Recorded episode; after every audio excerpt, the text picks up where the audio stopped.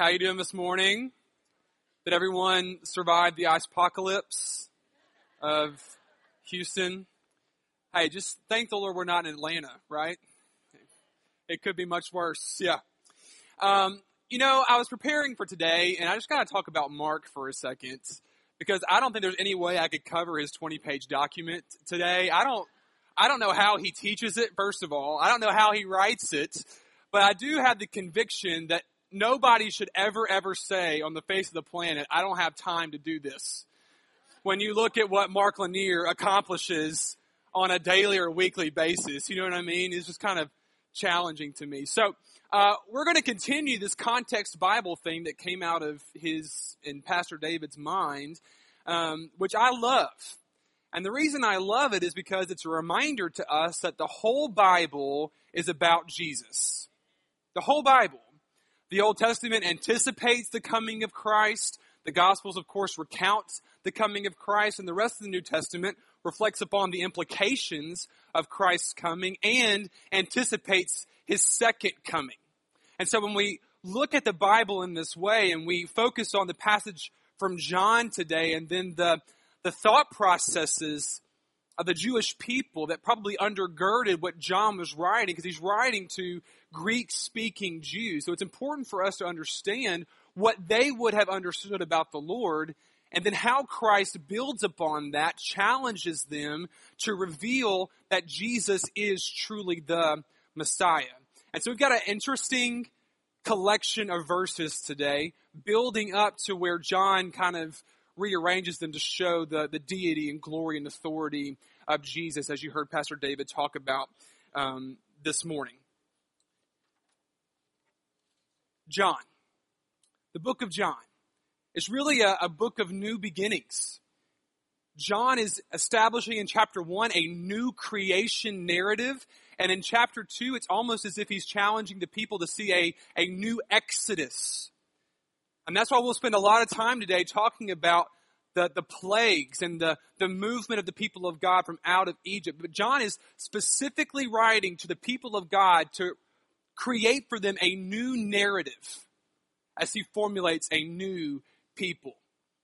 This weekend, my wife and I just recently bought a house. My wife Jordan is in the audience today. I won't make her stand up because she would kill me, but uh, she's here. But we just got a house, and so this uh, weekend we decided that we were going to start decorating something. We I've lived in an apartment for 12 years. Okay, so I haven't had a house for a very long time, and so when you move from a house to an apartment, you got to buy some more stuff, right? Because you don't have enough stuff to cover the walls and that kind of thing. So we decided this weekend we were going to go uh, get some stuff for the walls. Well, we went to Pier 1 because I love Pier 1. I'm interesting like that. I like decorating, but I'm also married. So it's okay. All right.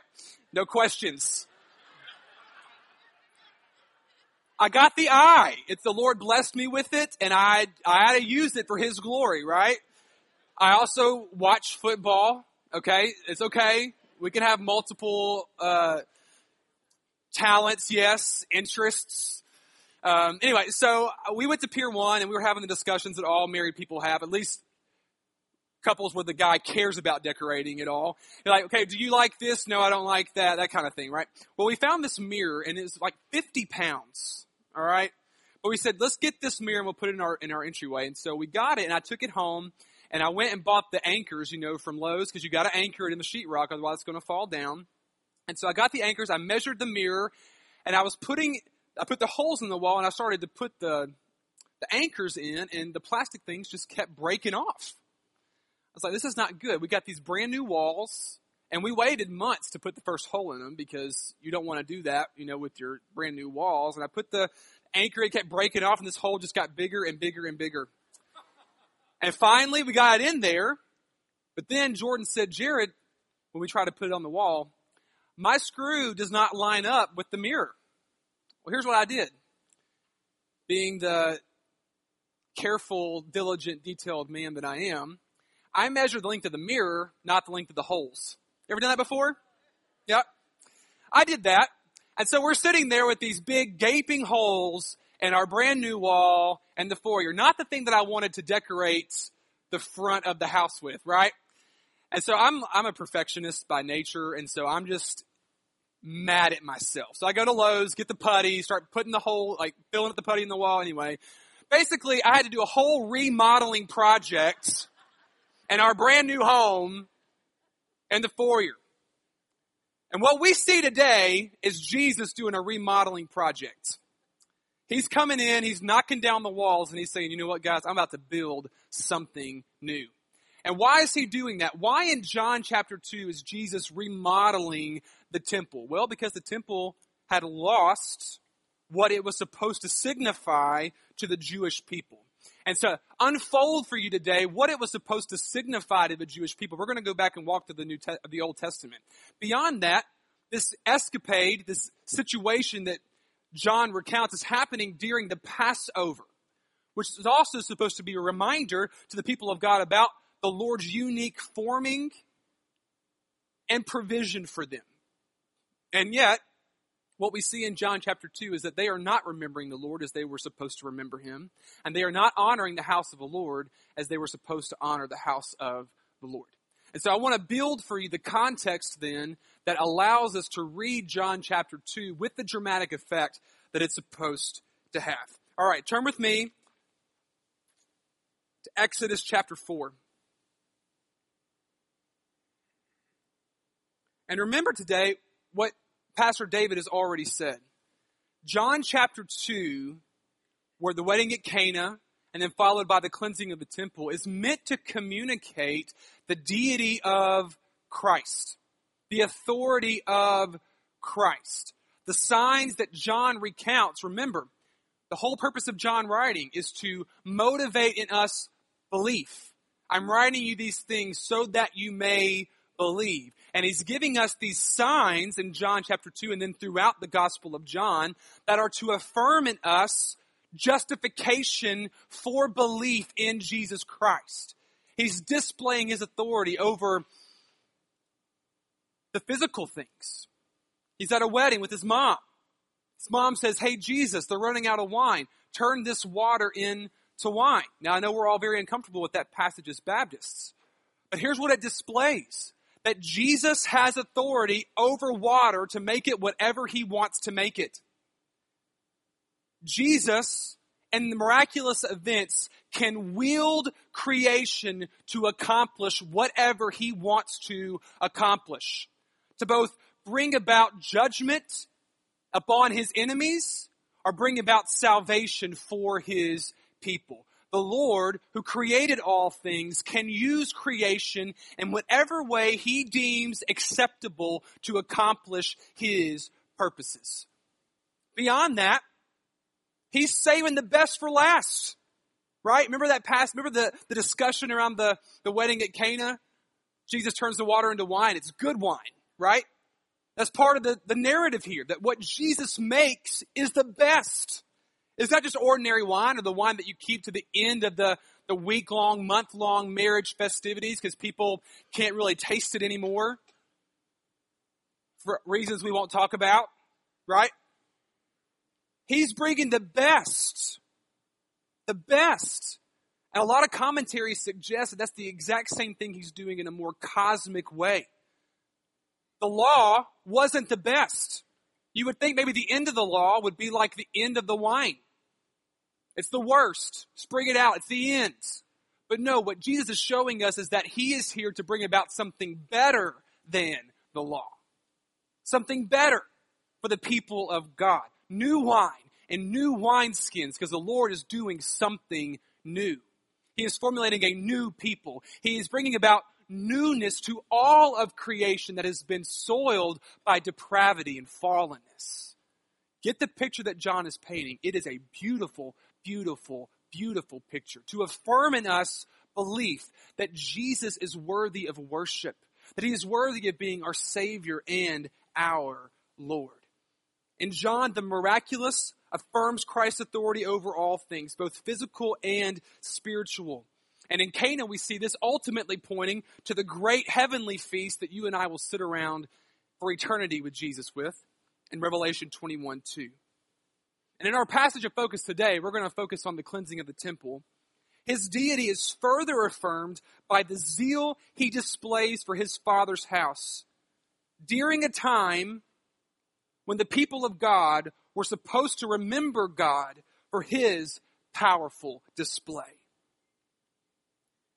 The signs were important because they affirm in us and for the people of God the deity of Christ. And remember, the idea of signs proving God's worth is not a new thing. It's established in the Old Testament. In Exodus chapter 4, verses 29 to 31. The Lord has appeared to Moses. He's given the, the list of excuses why he cannot be, be the deliverer of the people of God. And so the Lord raises up Aaron to help him. And then he sends them to the people of God. He says, Go to the elders and show them what I have given to you.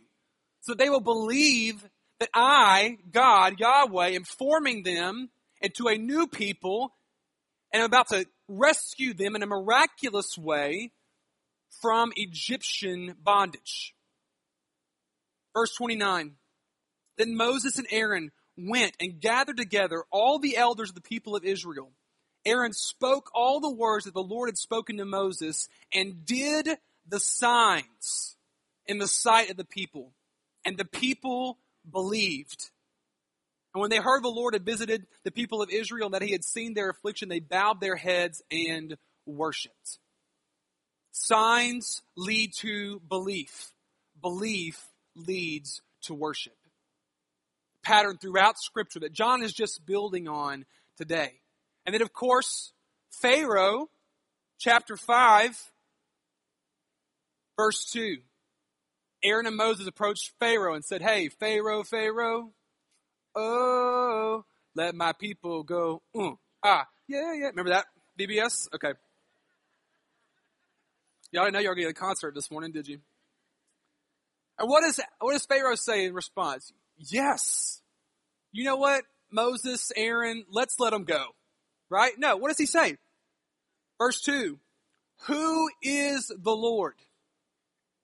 But I should obey his voice and let Israel go. He does not believe. The people of Egypt do not believe. Well, they have their own gods.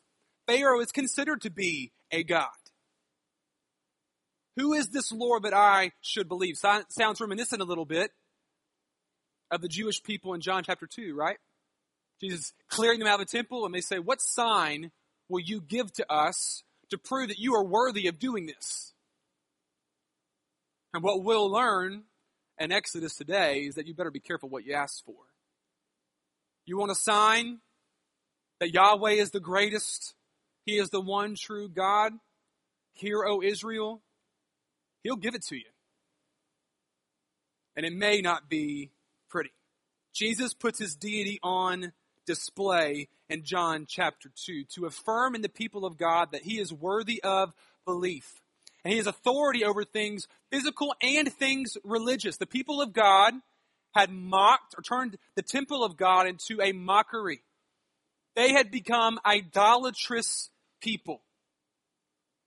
So why is Jesus so upset when he walks to the temple and he sees these money changers in the temple courts? Well, in that time, you know, Passover is a big deal for the Jewish people. We'll get to it in a minute. Why is a big deal? But hundreds of thousands of people would come to Jerusalem to worship the Lord. And when they got there, they had to offer sacrifices to the Lord. And if they didn't have the exact right currency to purchase the oxen and the cattle and the, the sheep and the, the pigeons, whatever they could afford, they had to exchange their currency into the currency of the land to buy the things they needed to honor the Lord. And these money changers would charge a lot of interests to change that money. Kind of like if you were trying to exchange money in an airport, right? They're robbing you. Jesus comes in and he sees people trying to worship the Lord and people taking advantage of these people as they are trying to worship the Lord. And he gets upset because the people of God have turned the temple of God into a place of idolatrous worship, worshiping money, power, themselves. Let's take a look for a moment at how the Lord has dealt with idolatrous nations in the past. The Passover is a reminder of how God deals with idolatrous nations. the plagues. Now, you got to recognize the plagues are meant to affect the deities of Egypt. They are false gods. And the Lord is seeking in this moment to show the Egyptian people that He is greater than their gods. If you look at Numbers chapter 33, verses 1 through 4, I'll put it on the Elmo up here because I don't think I have it on the screen. Now, I'm not always used to using technology like this. I know I'm young, but I'm kind of old in this way. All right. Can y'all see? You can't see that? Let's see. Uh, maybe. Autofocus. How's that? Let me. Uh, okay. Yeah. Okay. Verses 1 through 4 chapter 33. You, do you need a highlighter? Do you need me to highlight? No? All right. I don't write in my Bible. It's the inspired word of God. I'm just kidding. It is the inspired word of God, but you can write in it, all right? Here's what it writes, or says These are the stages of the people of Israel when they went out of the land of Egypt by their companies under the leadership of Moses and Aaron. Moses wrote down their starting places, stage by stage, by command of the Lord, and these are their stages according to their starting place. They set out from Ramesses. Now, um, Ramesses the second. Now, if you look in Mark's lesson today, he does an incredible job of just kind of writing through or giving you reference to places that affirm that Ramesses the second is the Ramesses that is of note in the Egyptian narrative. I don't have time to go into that today, but for our purposes, we're just going to assume that Ramesses second is the Ramesses that we're talking about today. Okay. They set out from Ramesses in the first month, on the 15th day of the first month. On the day after the Passover, the people of Israel went out triumphantly in the sight of all the Egyptians, while the Egyptians were burying all their firstborn, whom the Lord had struck down among them. On their gods also the Lord executed judgments. So it's important for us to recognize that when we're reading the Exodus narrative and we're looking at the plagues, that the Lord is intentionally showing the Egyptian people that their gods have no business being gods when compared to him. So let's walk through the plagues for a second. The plagues outlined throughout the following chapters from Exodus have a lot of times been grouped into groups of three. Um, and I'm going to put this little chart on the the Elmo for you so you can see as I talk about it.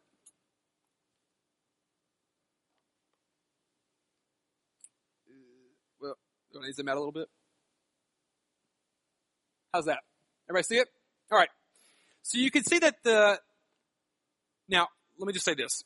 We don't necessarily know that this is the sequence of the, the plagues as they happened, but we do know that the author of Exodus decided to put them in this order for a specific purpose. Now, um, Mark does a very good job of walking through in his lesson today how it could have happened that they happened in this order. So, because we believe in the inspired word of God, we'll assume and affirm they probably did happen in this way.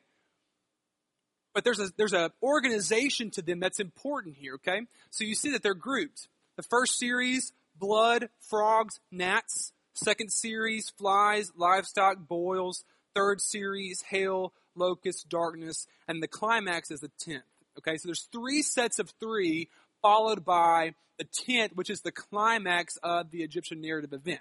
Now, depending on which commentators you read, you could say that each individual plague dealt with a specific individual deity in Egypt, so that the the blood in the river was supposed to offend the god of the Nile, and that the hail, darkness is supposed to offend Ra, the sun god, or you can see them as three collectives that deal with three larger deities. Uh, there, there's been discussion that eventually the Egyptian pantheon formed into a trinity of sorts with three larger deities.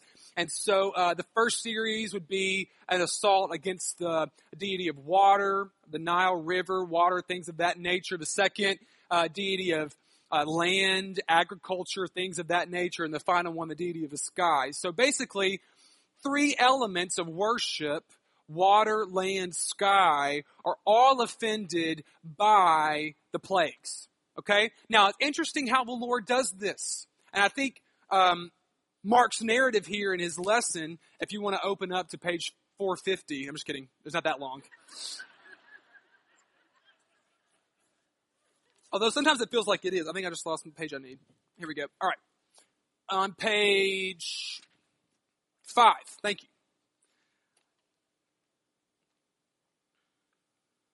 I think uh, it would be good just for, us to hear from the, the word of Mark today um, as he outlines, I think, uh, a question that all of us could ask in here. Okay?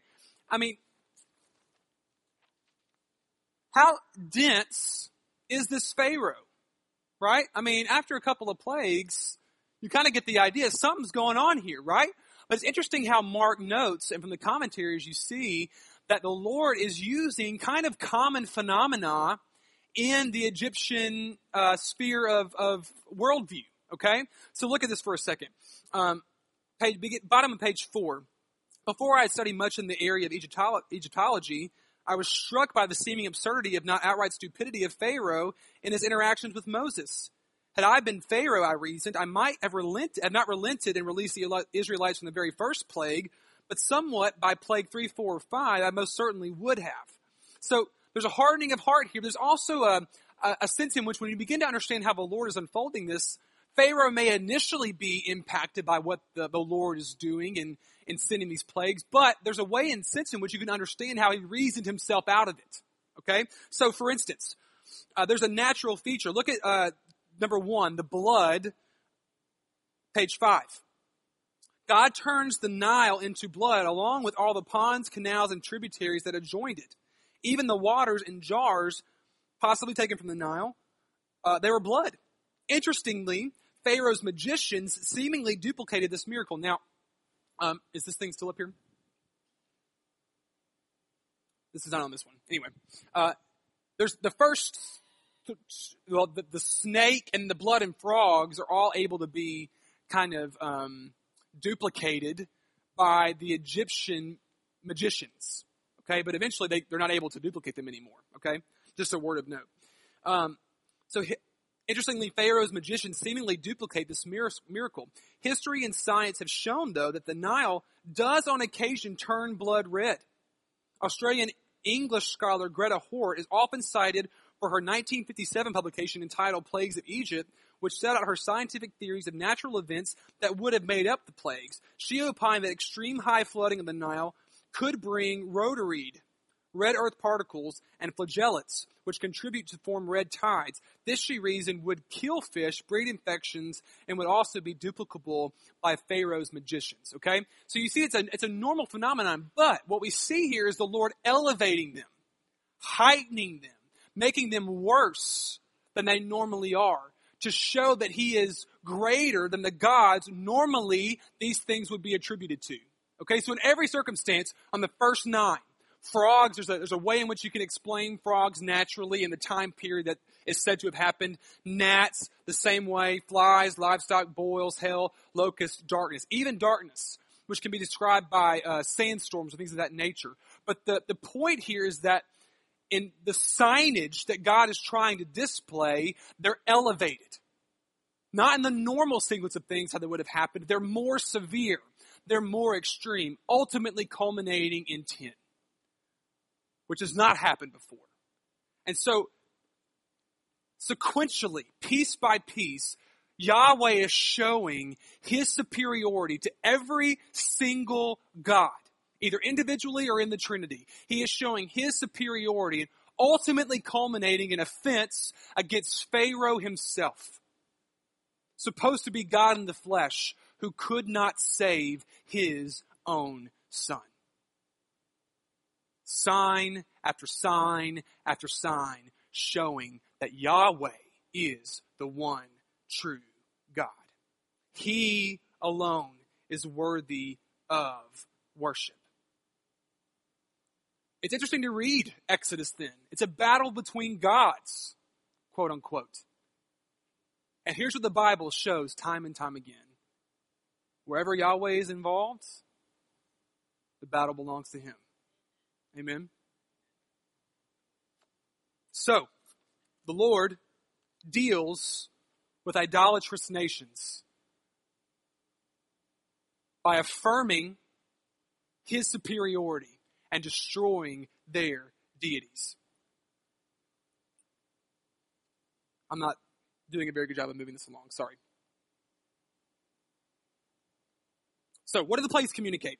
The plagues show the Egyptian people that God is greater than any of their individual gods. He has power over all they seem to have power over, and his power is greater. Further, he is greater than Pharaoh, as I said, who could not save his son. Yahweh is presented then through the plagues as the Most High, reminiscent again of John's purpose in writing the miracles and signs himself. See the parallels here between the Exodus narrative and John's narrative. The signs in Exodus are, communi- are meant to communicate the su- superiority and sovereignty of Yahweh. The signs in John are meant to communicate that Jesus is the coming Messiah. He is God incarnate and he is worthy of our belief. So, God delivered the Jewish people from an idolatrous nation to form a holy one. An incredible story, guys that in the midst of slavery, Lord brought them there to provide for them in the midst of famine and in the midst of oppression from an Egyptian regime, he formulates a people. And interesting that as they are doing the very thing that God commanded them to do, to be fruitful and multiply, Pharaoh, as the God of Egypt, takes notice and tries to speak against the very decree that God gave his people by saying, we got to be careful here. We got to prohibit them from being fruitful and multiplied lest they rise up and take us over. And God said, I'm not going to let any king or person claiming to be a deity take away the decree that I have given my people. And so he shows them, informs them in the midst of oppression that he is a sovereign God who cares for his people. Now think about how that speaks to the people that John is writing to. 400 years. Silence between the testaments. Here the Israelite people are supposed to, are thinking that they're supposed to be reigning over the world, and yet this Roman Empire gets larger and larger and larger. There's no prophet, no, no communication of God to them, and surely they're crying out to the Lord, Lord, where are you? Have you forgotten us? And the word of the Lord comes in flesh to say, No, I have not forgotten you. in fact, I will make my dwelling among you. Pretty profound, the parallel. So the Lord is forming a people. They were to be set apart, rescued from an idolatrous nation to be a holy one, yet the people of God failed time and time again. They became idolatrous themselves. And if you read the narrative of the Old Testament, you see this happening this unfolding, this tragic unfolding of them wandering further and further away from the Lord, where they proclaim to Samuel, Samuel, we want a king. Because we want to be like the other nations around. We want the king. And Samuel says, listen, be careful what you ask for. These kings will take your daughters, they'll take your money, they'll take your, your stuff. And they may lead you into a place that you do not want to go. And they say, we want him anyway. So they get Saul. The Lord rejects because he tried to be a king and a priest. He's more worried about power than honoring the Lord. And then they get David, a man after God's own heart, though, who was flawed. And whose son does the very thing that we were concerned about.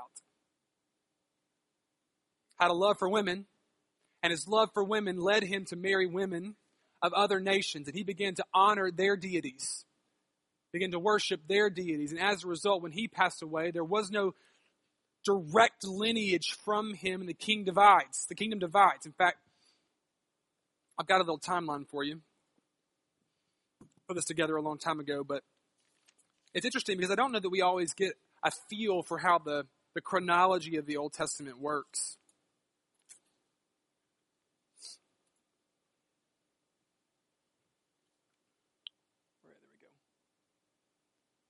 So you see, Saul begins to reign. David follows him. Solomon after that. And then,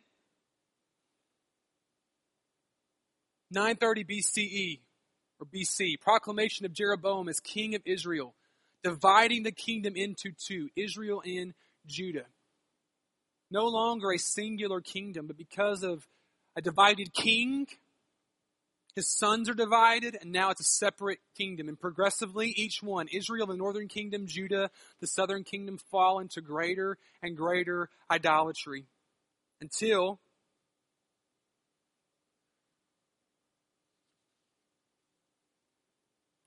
see where I put it on here. Eventually, the Assyrians take over the northern kingdom. The Babylonians take over the southern. Can't read it that fast enough. I should have highlighted it. But you get the idea. Progressively over time, kingdom divides, kingdoms are conquered. Why? Why did the Lord do this? Why did the Lord allow his people to be divided and to be conquered? Look with me at Ezekiel chapter 33. This is not in today's reading, so when Mark covers it again, just pretend that I did not mention it. It's a powerful, powerful passage of Scripture. Verse 16 is where we'll start. Where are we here?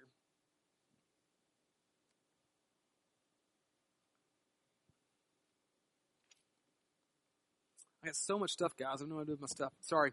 I'm usually like this scatterbrained, but when you got a lot of stuff to cover, you know, you're trying to. Anyway. We're good now. Ezekiel 36. The word of the Lord came to me, Son of man. When the house of Israel lived in their own land, they defiled it by their ways and their deeds. So remember now, God has fashioned them and formulated them into be a people set apart to show that Yahweh is the one true God. And remember how the formation happened how miraculously it happened, how idiotic it would seem to worship any other deity but God after the display and the signs that he put on, okay? Their ways before me were like the uncleanness of a woman in her menstrual impurity. It doesn't get any more graphic than that. So I poured out my wrath upon them for the blood that they had shed in the land, for the idols with which they had defiled it. I scattered them among the nations, and they were dispersed through the countries in accordance with their ways and their deeds. I judged them. When they came to the nations, wherever they came, they profaned my holy name.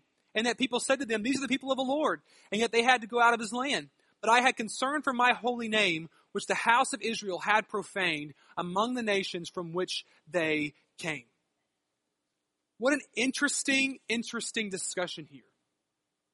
The Lord formulates a people to exalt his holy name, yet this people who are meant to exalt his holy name begin to defile his holy name in the land that he led them to miraculously, by the way, after he rescued them miraculously. They defile his holy name by bringing in idols.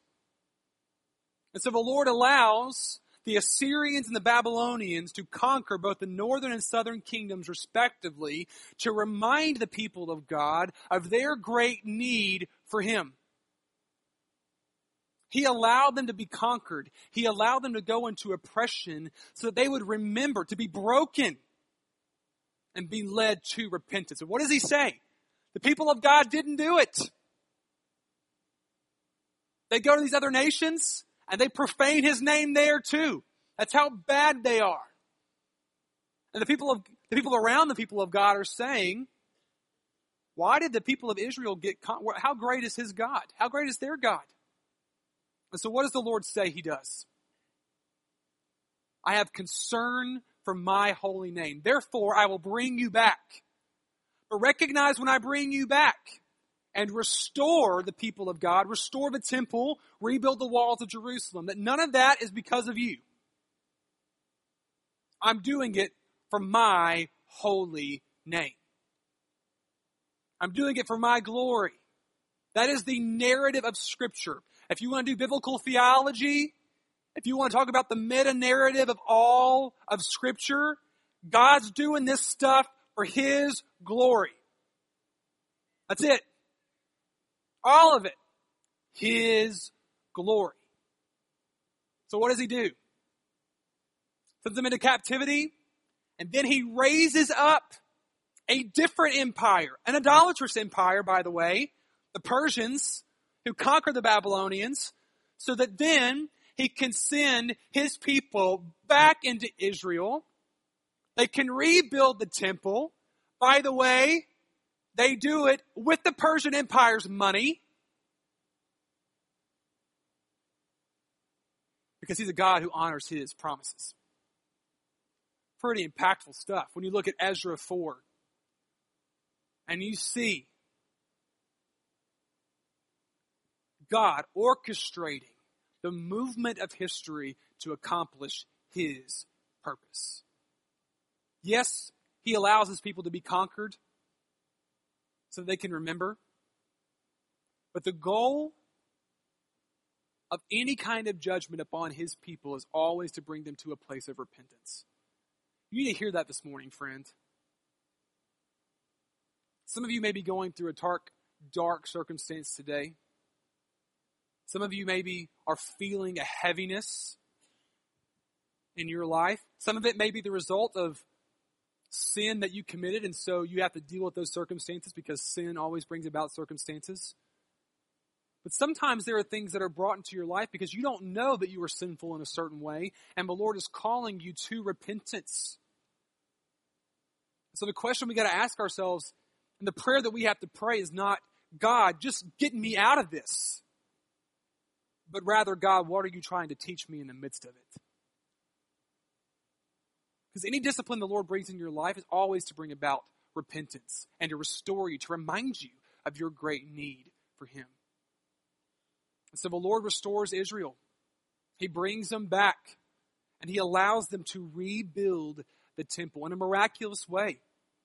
Yes, there is some trouble you can read in Ezra. You can read in Nehemiah as well as they're rebuilding the walls.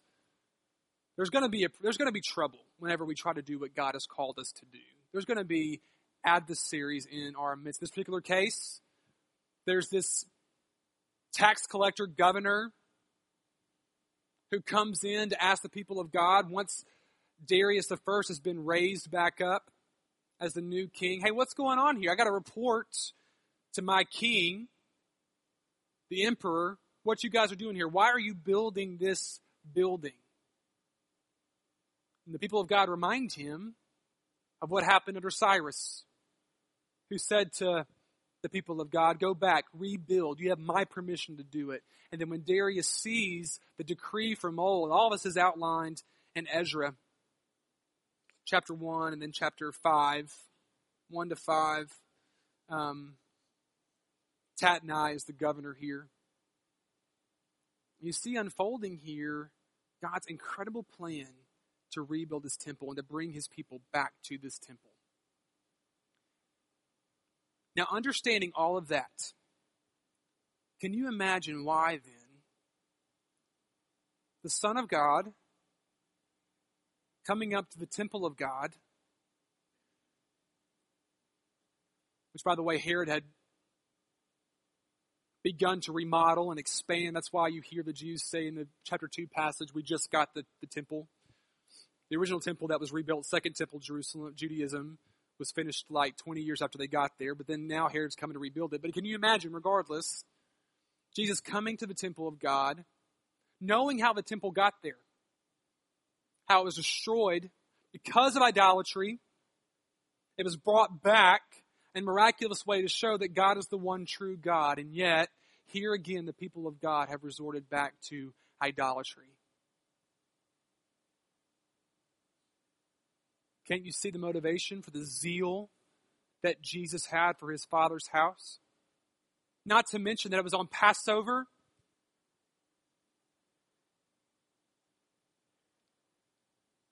Given, a holiday given to the people of God to remember how he formed them out of an idolatrous nation to be a holy nation. He proved time and time again how no other gods can stand up to the greatness, authority, supremacy of all that he is.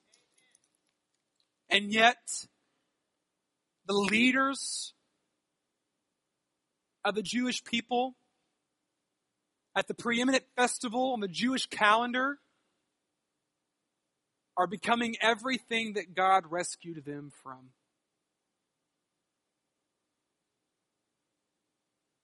And so he does some redecorating. Turns over some tables, blows out some walls, and he says, Get out. You're not worthy of being in my Father's house because you do not remember. You don't remember why God gave it to you in the first place. Significant. He's going to tear down this temple that just got built. In fact, it would be torn down by an army in 70 AD. Physically, the physical temple. Christ is coming to build a different temple. The Holy Spirit of God will inhabit us. He's doing something new, and it's better. And John chapter 2 serves as a sign so that we may believe. Christ has come as the fulfillment of what the temple was supposed to signify. The temple points to him who allows us to behold the glory of God the Father, full of grace and truth. Further, his death and resurrection will be the culmination of the very event that they are there to celebrate the Passover. The tenth plague, death of the firstborn. The only way you are rescued from this preeminent plague is if you have a sacrificial, pure lamb, the blood of that lamb over your doorpost. The angel of death would pass by. People of God delivered Israel by a pure and spotless lamb. Here comes Jesus. Doing the exact same thing for us. Makes John chapter 2 come alive doesn't it? When you understand some of the things that the people of God could have been thinking. Questions for home.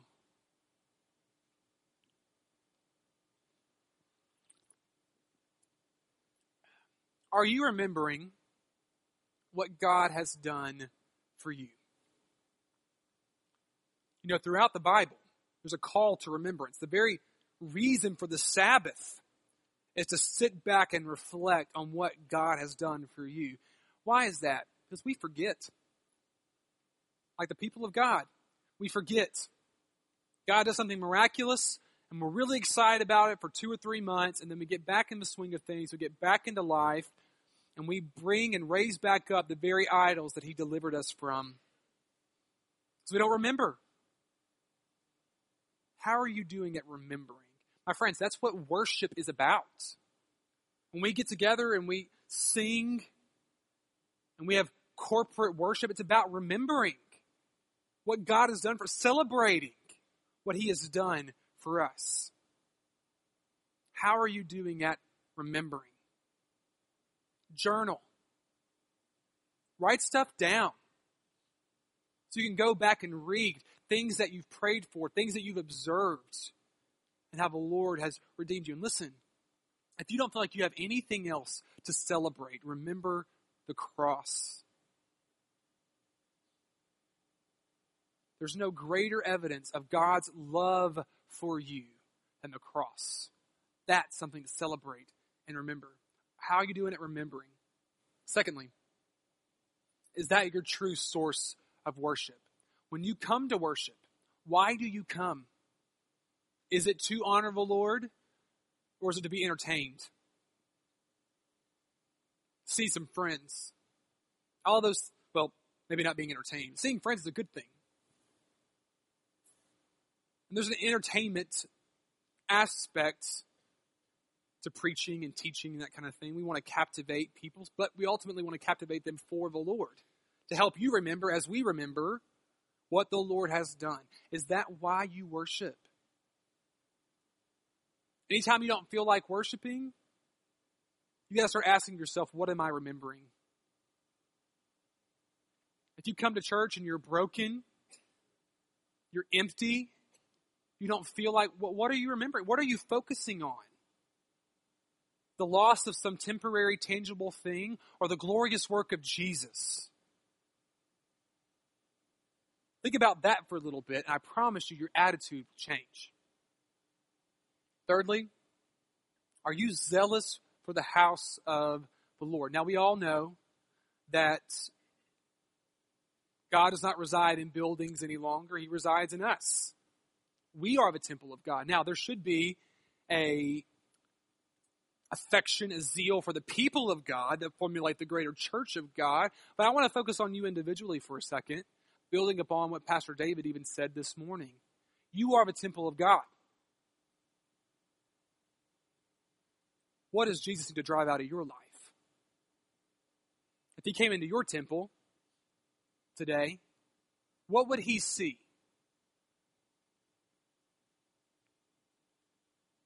Would he, uh, would he be honored by how we honor him with our bodies and our worship and our thought life? Or would he want to do some redecorating? Finally, building back from the first part of chapter 2, guys, Jesus has come to give us life in abundance. He's come to give us joy. John talks a great deal about that in his gospel. And my question for you this morning is what water do you need to be turned into wine? Where do you need joy in your life? What thing is robbing you of your joy? I just want you to spend some time in prayer either today or this week and just give it to the Lord and say, Lord, this thing is trying to steal my affection from you. I'm going to give it to you and I want you to do something miraculous with it so that the thing that was a hindrance to my worship can be a source of worship when I remember about how you transformed it.